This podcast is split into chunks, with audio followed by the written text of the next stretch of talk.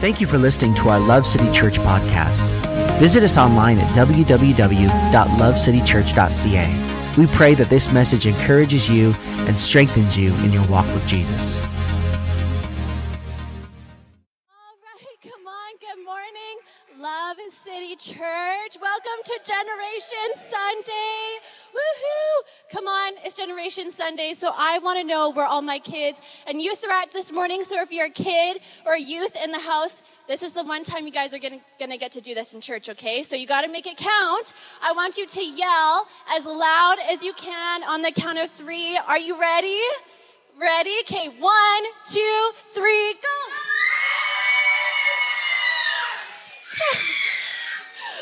Pastor Ryan, you're not a kid. Come on, wow. Well, I think the kids kind of own the church right now. That was really loud. Come on. All right. Well, for those of you guys who don't know me, my name is Jessi, and my husband and I, Kyle, not my husband. Yes, my husband and I, Kyle.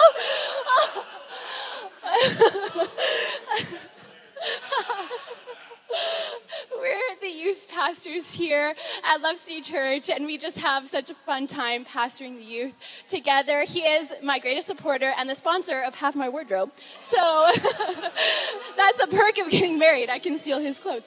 Um, but no, come on. We are just loving what God is doing in our youth. Come on. Who enjoyed that testimony video from our youth this morning? Come on. God is moving in our youth, guys, and it's been super cool. But before I move on, I just want to give a quick shout out to our girl Isabella. Come on. Her birthday is tomorrow, guys. And didn't she do a great job leading us in worship? So come on. Happy birthday, Isa. You're the best. She told me not to do that, but I did. Um, okay, so come on. We've got some super fun things happening and coming up for our youth ministry um, here in the next little while. But what's probably most exciting, Ryan kind of mentioned it earlier, we've got our fourth annual youth retreat happening this summer. Come on, July 7th to 9th. There is our Shine Youth Retreat. Guys, I gotta say, our youth retreats have been a highlight of the summer for the youth. And it's been awesome because we've been kind of small and doing random things, but it's been powerful our first year, we took the kids out of their city kids comfort zone and we took them tenting in the mountains. And I can say that the leaders and Brea really enjoyed it. Not too sure about everybody else, but it was so fun and awesome. Just get together. Our second year, we had our youth retreat in my parents' backyard. Shout out to my parents. And we did just some fun things around the city. And last year, we had our youth retreat. We shoved over 20 kids into I's one bedroom apartment. And it was squishy, but it was so fun and so awesome. So every year has been getting better and better. But guys, this year, our youth retreat is going to a whole nother level. We have rented out the entire Kananaskis Wilderness Hostel for two days, two nights for all of our youth. So come on, if you're youth in the house, if you have kids grade five and up, or if you have friends who are in grade five or up, and you want to invite them, register. There's still tons of room, there's still time, and if money is an issue, don't let it be. Contact us. We want to partner with you because we want as many youth as possible to come out and enjoy hanging out, learn about Jesus together, and spending some fun time in the mountains. So it's going to be awesome. Let's go. All right, well, this morning, guys, we're going to dive straight into it. And I'm just going to share what we've been talking about in the past month in youth group. So, over the past little while, we've been trying to answer the question of who is God. And it's important to know, as kids or youth or adults, wherever you are, it's important to know the answer to this question because what we know about God, what we believe or what we don't believe about Him, is going to impact our lives. Okay, it's going to determine how we go about our day to day lives, how we live, but it's also going to impact how we see the world, but ultimately how we see ourselves and what we believe our purpose is and our meaning for, meaning for life is. Okay, so it's super, super important to know the answer to this question who is God? And I don't know about you guys, but I've been noticing that more and more in our society today, there's a lot of confusion about who God is, right? There's lots of ideas, there's lots of, lots of different spiritualities, and I was actually going for a walk at a dog park, Sue Higgins Dog Park, who's been there. Best dog park, so big, so glorious. My dog can just run and burn all the energy. It's awesome. But come on, she was playing with another dog. And as a good dog owner, when your dog is having fun with another dog, you kind of let them play, but slowly try to follow the other dog owner and try not to be creepy. But I ended up um, starting up a conversation with the other dog owner. And we got on the topic of work. So I told her, Well, I'm a youth pastor at a church in the city, and it's super fun and awesome. And then her response was, Oh, cool. I think Jesus is good, but I'd say I'm more open. I'm spiritual. I'm just open to whatever, whatever is out there. And I don't know about you, but this answer like really struck me in a funny way because I was like, why would she need to differentiate the fact that, okay, she knows I believe in Jesus, but she's open? That she's just spiritual. Her spirituality isn't just limited to Jesus. And this answer, this conversation with this lady really showed me that today we live in a world that's just open. There's just tons of different spiritualities and ideas about who God is, and it's impacting how each and every single person is living their lives. So when I heard this, I was like, man, how do we sift through all the ideas about who God is, all this different spirituality, all the different philosophies, whatever? How do we sift through all of that and get to the very bottom and the truth of who God is? And so the good thing is that what we're going to talk about today is that this isn't the first time in history where our world has been kind of just so full of different spiritualities and defined by feel good ideas. And there's not really one truth about who God is, but there's just many ideas out there, and you can kind of go and believe whatever you want to. So, we're going to jump into the book of Acts together today, and we're just going to take a quick look at Paul's story, okay, and how he brought the truth of who God is into a place that was spiritual, that was open, and just full of different feel good ideas or philosophies. So, if you guys have your Bibles, you can open to Acts chapter 17, or you can follow with me on the screen. Here we go. So, while Paul was waiting for Silas and Timothy in Athens, he was greatly distressed to see that the city was full of idols. So he reasoned in the synagogue with both Jews and God fearing Greeks. Oh, I lost my spot. Uh, there we go. As well as in the marketplace day by day with those who had happened to be there. A group of Epicurean and Stoic philosophers began to debate with him. Some of them asked, What is this babbler trying to say? Others remarked, He seems to be advocating for foreign gods. They said this because Paul was preaching the good news about Jesus and the resurrection. Then they took him and brought him to a meeting of the Areopagus, where they said to him, May we know what this t- new teaching is that you're presenting? You're bringing something strange, some strange ideas to our ears, and we want to know what they mean. We want to know more. All the Athenians and the foreigners who lived there spent their time doing nothing but talking about and listening to the latest ideas. Okay, so here's what we find out about the city of Athens, the society that Paul is coming to preach the gospel in. So, the people in Athens, they were a people who were super spiritual and they were open to any and every religious belief or idea that people brought to them. Our verse says that the, that the city was full of idols.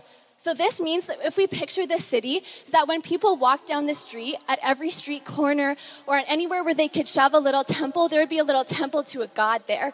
So they could literally walk down the street and just try a new god or try a new religion without having to leave their neighborhood. That's crazy. Okay, so it was a, like a shopping mall of temples and religions, right? So when you go to the mall, you have all these different stores and stores for like people who like sports. You have stores for kids. You have stores for rich people. You have the dollar store for those who maybe can't afford the rich stores, right? You have all these different stores, one for everybody, and it's all in one place. That is what the city was at, in city of Athens was like.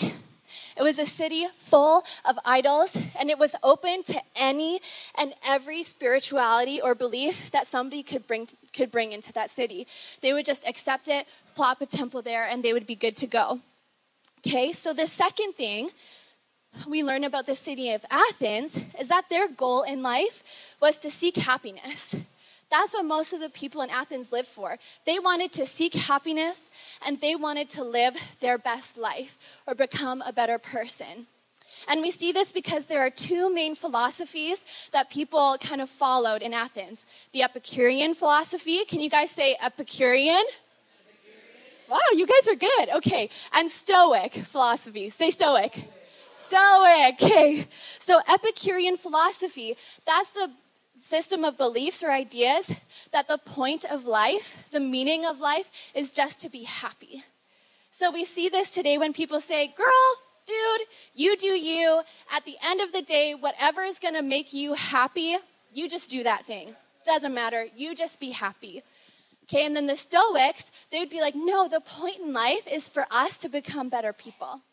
We want to be the best version that we can be. So their thing would be all about kind of the self help stuff.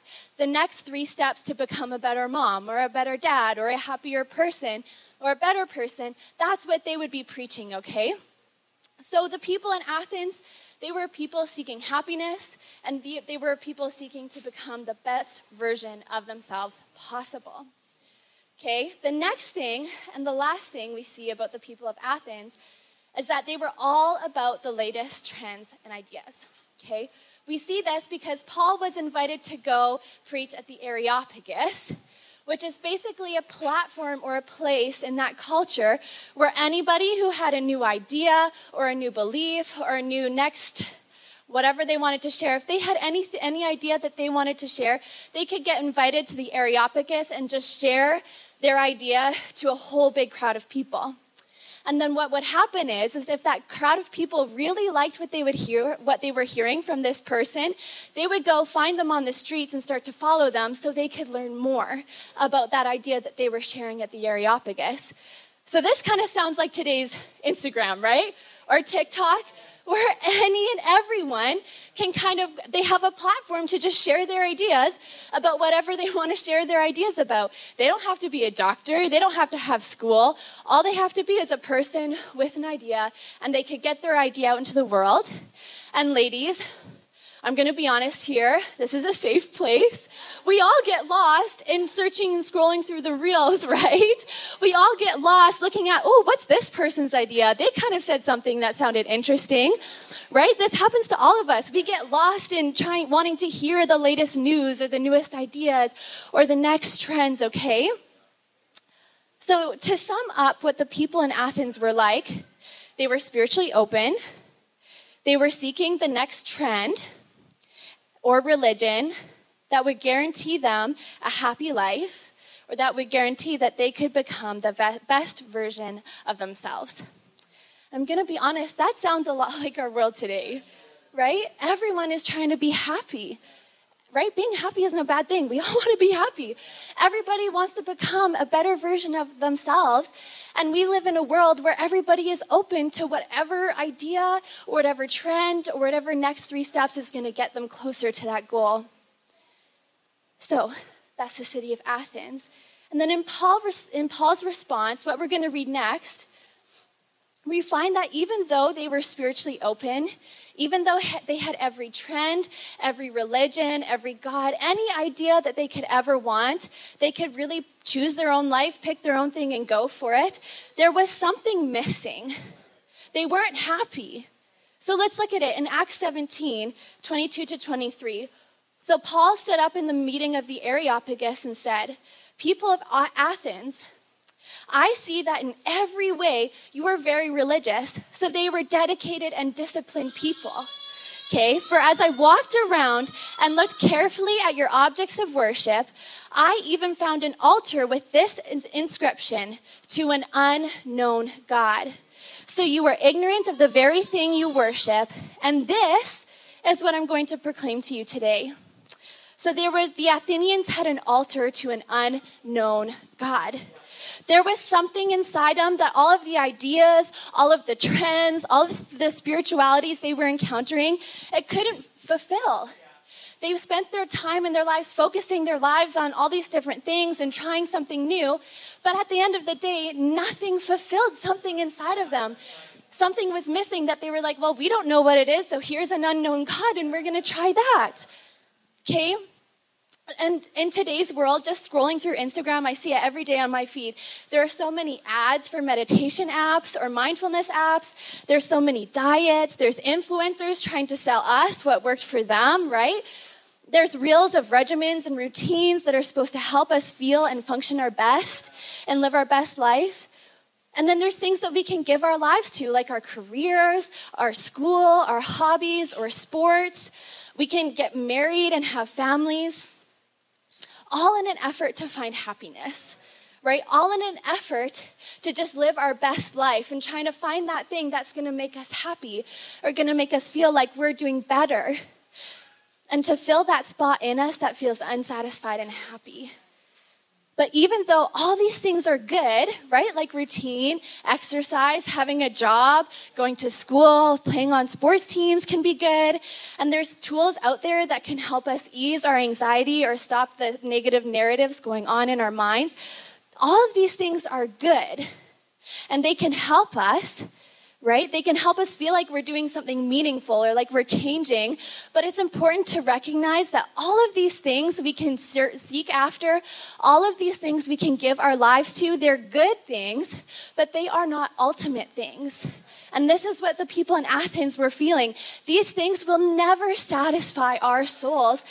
And what happens is, is when we make point our life to these things, or follow after these things, or do the next trend, what happens is, is we put we put our lives in a place where we're trying to find meaning and purpose in things that God never created to give us meaning or purpose.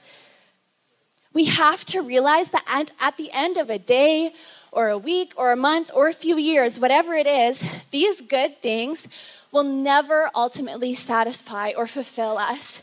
We're going to be left empty and wanting more.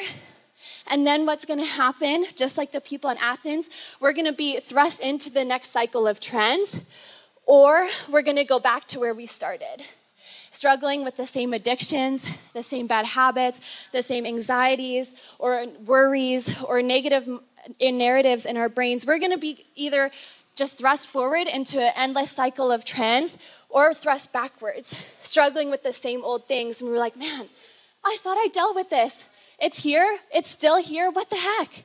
That's where our life is going to be. So Paul sees this hole in the people in Athens in their lives and in what they were seeking. He knows that none of the gods, none of the things, none of the religions, none of the trends or good ideas were ultimately going to satisfy their souls. It's, they weren't going to transform their broken lives or give them a meaningful purpose or let them find the thing that they were that they were looking for. Okay, so Paul points them he doesn't just leave them there, but he actually points them to the only one who can satisfy their souls and transform their lives. And the cool thing is, is that in his response, we see that Paul answers two questions that the people in, ha- in Athens have about this unknown God. The first is, who is this God? And the second is, why did this God? Okay, so let's look at this first one. Who is this unknown God? Let's see Paul's response in Acts chapter 17, 24 to 26.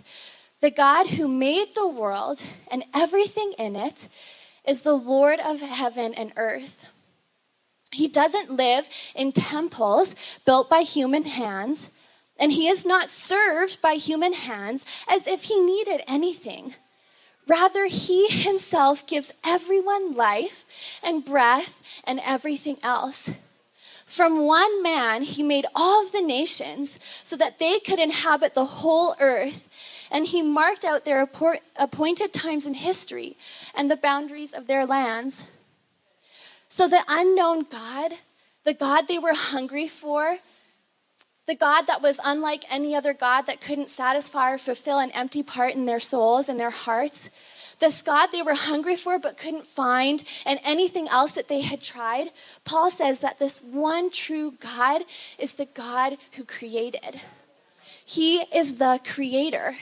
He says that He made the world and everything in it.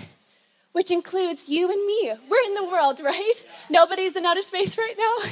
We're all, we all live in the world. So he, we didn't come from some cosmic mistake or one in a million freak accident, but everything we see and every single person that was created was made, was designed, and was created by God, who is the creator.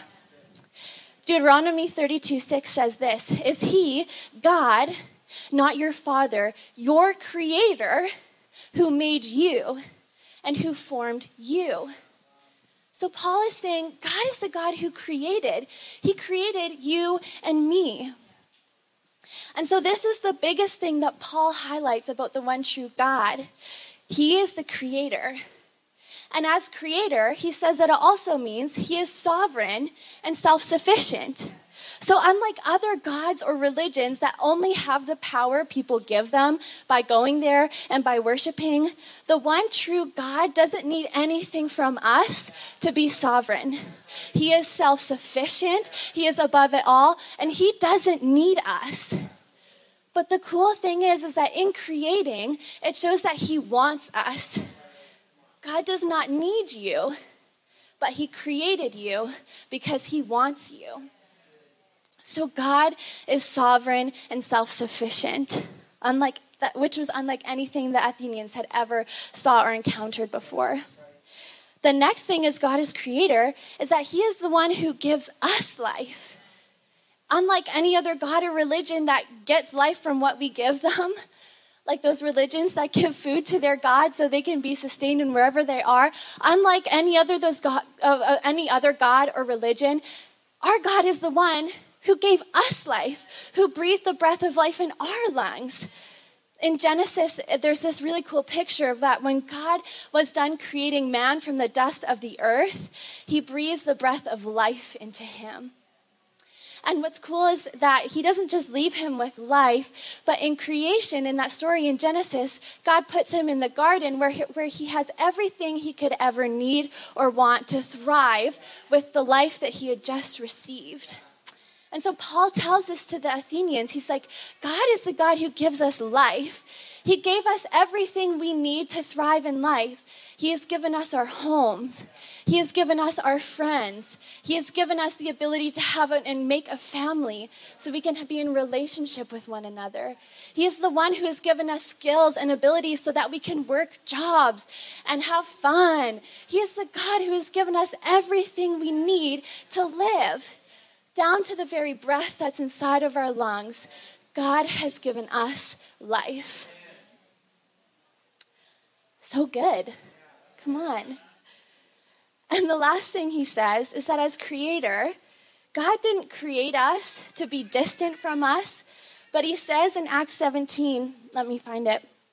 He says in Acts 17 that he made the nations that they could inhabit the whole earth and that he actually marked out their appointed times and histories and the boundaries of their land where they would live. So, this God who created didn't just want to be in a distant relationship with, with his creation where he kind of set them in motion and let them go and do whatever they want. This is the God who created but who has been involved with the very life he created at every single point in history. That's cool. So Paul answers their first question Who is the unknown God? He is the creator. He is the creator who is sovereign, who doesn't actually need us, but who, who has chosen out of his goodness to give us life. He is the creator God who is involved with the very people he created. So, this is who the true God is. He is the creator. And so that leads us to the second question the people in Athens would have been asking. So, if the true God is the creator, why did God create us? Why did he give us life? Why did he choose to be involved with our lives in history? And we see his answer in verse 27. Let's go there together. So, God did this. He created, He gave us life, and chose to be involved in our lives so that they, the people he created, would seek him and perhaps reach out for him and find him, though he's not far away. So, the Creator God, that Paul's answer to why God created us is so that we could live in a relationship with Him. Look at this. The Creator God chose to create us so that we could seek Him, but not just be in a state of endlessly seeking God, but so that we could actually reach out to Him and then find Him. But I want you to notice that there's action that we have to do. Okay, we have to be the ones to actually be seeking God we have to be the ones to be reaching out to God so that we can actually find Him and actually know Him. Jeremiah 29 13 says this You will seek me and find me when you seek me with all of your heart. I will be found by you, declares the Lord. In the message version, it says this When you come looking for me, you will find me. Yeah, when you get serious about finding me and you want it more than anything else, I will make sure you are not going to be disappointed. Oh my gosh. Guys, do you realize that the, the Bible promises us if we put in the effort to seek God, we are gonna find him. We're not gonna be left disappointed. We're not gonna be seeking for our entire lives we are going to find him. So I'm to ask you maybe a challenging question. So if I poke the bear, I'm gonna, don't talk to me after the service. No, you can come talk to me. Okay, but I'm to ask you a question. If you're hungry for God and you're here today and you're like, yeah, I want to know him. I would like to know him. Are you really going all out in your search for him? Are you really going all out in seeking Him? Or are you just searching for something that's just gonna make you feel good? That's gonna give you the warm fuzzies and let you live your own version of what you think your best life is? Because the Bible tells us if you really wanna know God, and you really start looking for Him, you are going to find Him. But we have to be willing to go all out in searching for Him. We have to be willing to not settle for less than the one true God. We can't be willing to settle for trends or ideas or spiritualities that'll just leave us empty at the end of a day or a week or a month or a few years. And so I wanted to let you guys know today it's okay to feel restless in life. It's okay. The people in Athens felt, is this all that life is about? going through the motions day after day after day, hearing a good idea, trying it, but then it not working after a while? Is there more to life than just going to work, trying to be a better person, going to bed, and then starting it all over again? Is there more to life than feeling like you're doing good in one moment, but then sucking in the next? And I want to with you guys, it's okay to feel that restlessness. I felt that restlessness. In this past season, I've been working from home, and as an extrovert, that sucks. it's hard. And so my husband and I prayed about it, and we were like, okay, what if we tried getting a, a dog and so I could have a little buddy? Which she's amazing and she's awesome, but she didn't satisfy that deep longing inside of my heart. She didn't, she didn't make my life all okay and fulfilled and satisfied. She actually made it more work. because now I'm worried if she's getting enough exercise. But I had to come, after I tried a few things and looked at a few ideas, I had to come back to this place where, man, nothing fulfills or satisfies my life like a relationship with the God who made me. We're made for more than just the life that we see in front of us. Ecclesiastes 3 says this He, God has set eternity into the human heart. There's something inside of us, each and every single one of us, that knows we're made for more than what we see or experience in front of us. We're made for eternity.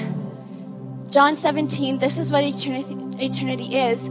He says, This is eternal life, that they would know you, the only true God, that they would know Jesus, who you sent. What we're made for the only thing that's going to satisfy an empty hole in our heart is a relationship with the one true God who created us. As we end today, I just want to look at how knowing God and, tr- and choosing to live in a relationship with Him is going to impact our lives. I'm going to go a little bit over time, so I hope you guys stay with me for a little bit here. But in Acts 17 28, Paul shows us what living life in a relationship with God, how that's going to impact our lives. He said this For in Him, and this word in, before we go to the rest, this word in means in a close and intimate relationship with God. It's not just a distant relationship, but it's a close and intimate relationship like a man and a woman when they're husband and wife. It's a close and intimate relationship in, in the most closest way you can imagine. You are united, you are tied together, you are knit and sewn together. This is how close we're supposed to be with God. Where we're tied and fused together with Him, and that nothing can separate us from our relationship with God. Okay, then we'll just go on to the rest. For in Him we live and we move and we have our being. Knowing God, having a personal relationship with Him is going to impact three parts of our lives. The first one is how we live.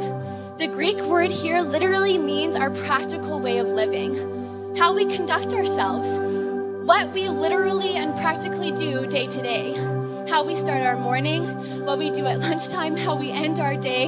The practical things we do in our day is going to be changed when we know God. The only way we can learn how to live a good life and do the things that are going to be good for us, that aren't going to harm us, the only way we're going to learn how to stay away from the things that are actually going to cause more brokenness and damage inside of our souls, inside of our hearts, is to know God and to live in relationship with Him. He's going to teach us how to live an actually good life, a blessed life, the best life we can ever possibly live is found in a relationship with God. The next thing we see is that Paul says it's going to impact how we move. And this Greek word here, it, it, means a goal. It's the direction set before us. It's kind of the ultimate thing, what you want your life to, the end goal of your life, where you want your life to end up, what you're choosing to aim your life towards, that's going to be impacted by God. Okay, so our life goal could be to be good at sports, to have a career, to have a house, to have a family, friends. Our life goal can be a lot of things. But at the end of 5, 10, 20, 30 years, what happens if those things fail? Right? What happens if we can't afford the house? What happens if we all of a sudden get really bad grades in school? And that's what people have been saying this is your goal to get good grades. The end of our life, we don't get what we've set out for. And so, in a relationship with God, He tells us that our ultimate goal is eternity. It's eternity with Him. It's to, it's to hear the voice of Jesus when we, walk, when we walk across the line of eternity, and it's His voice that says, Well done, my good and faithful servant. I'm so proud of how you lived. I'm so proud of how you loved your neighbors. This is the only goal in our life that's going to make life worth living. The last thing we see is how we have our being. It's the Greek word for our purpose and our identity. So we can only find a meaning purpose, meaningful purpose in our lives or a strong identity, a strong sense of who we are no matter what happens, no matter what people say to us, is found in a relationship with the God who created. So I want you to hear this today. No matter who you are, or where you are, or what your story is, or how messy your past is, you can have a good life today. You can have a meaningful purpose. You can have something that you're looking forward to that's going to make the life you live today and tomorrow worth living. But it only comes through knowing God and being in a personal relationship with the God who created you. And so, as we finish today, that leads me to our last question. So, if this is who God is, if this is why He made us to be in a relationship with Him, how do I get there? John 14, 6 says this Jesus says, I am the only way, I am the truth, I am the life. No one comes to the Father except through me. John John 1:12 says this, to all who did receive him, who received Jesus, to those who believed in his name, he gave the right, which is the power and authority and privilege to become children of God. So I want to encourage you guys today, this morning, no matter where you're at, no matter what life you've lived, no matter what things you're facing, God has so much more for you today. And that's found in a relationship with Him that only comes through Jesus Christ. I'm going to invite you guys to stand with me this morning. I want you guys close your eyes for a second. I want you guys to hear this today that God wants a relationship with you. He wants to do life with you. Okay, He wants to do life not based on the trends or things that'll make you feel good or that will ultimately leave you empty, but He wants to have a relationship with you where He changes your day to day life around, where you receive a meaningful purpose, where you receive an identity of who you really are no matter what happens. But I want to encourage you today, or just challenge you today, is that in order to be in a relationship like this with God, it hinges on our choice.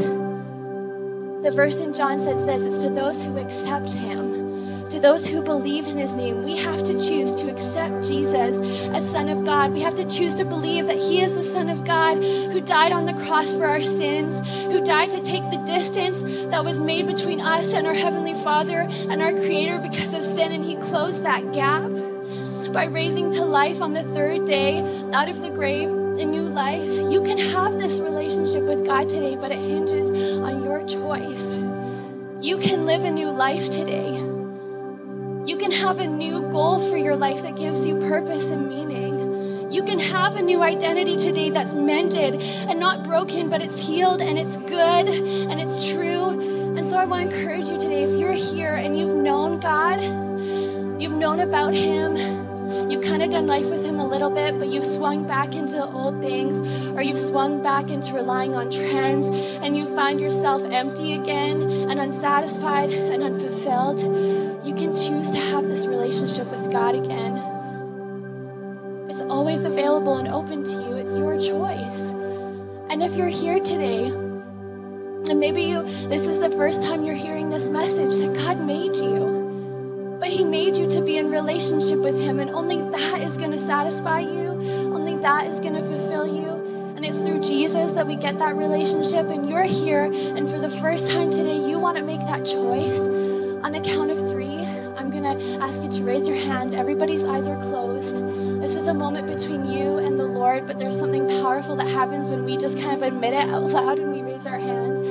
I'm only going to be the one to see it. So if this is you today, if you're here and you've been in a relationship with God before, but you've left it and want to come back, you can lift your hand on the three. Or if you're here and you want to make this decision for the very first time today, you can lift your hand on the count of three.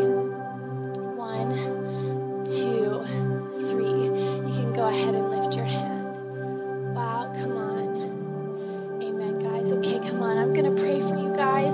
Keep your guys closed for a second, but come on, church. Let's just all say this prayer together as we close so we can support those who raised their hands this morning. So come on, repeat after me. Dear God, thank you for creating me. For more than just going through the motions, for more than just following trends, but to be in a relationship with you. Today I choose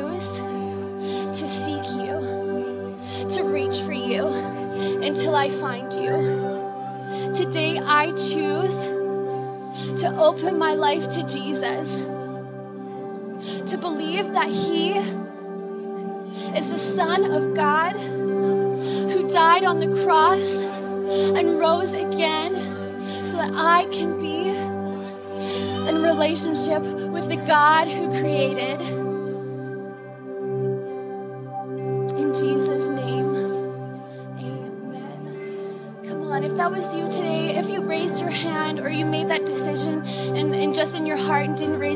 I want to encourage you to text Jesus to this number on the screen because you don't have to do it alone. This journey, this decision goes beyond today. It can impact your tomorrow and next week, but we don't want you to try to figure it out on your own. So I'd encourage you to text Jesus to this number on the screen, and we'll be right there to partner with you, ready to walk with you and answer your questions. Thank you for listening to our Love City Church podcast. Visit us online at www.lovecitychurch.ca. We pray that this message encourages you and strengthens you in your walk with Jesus.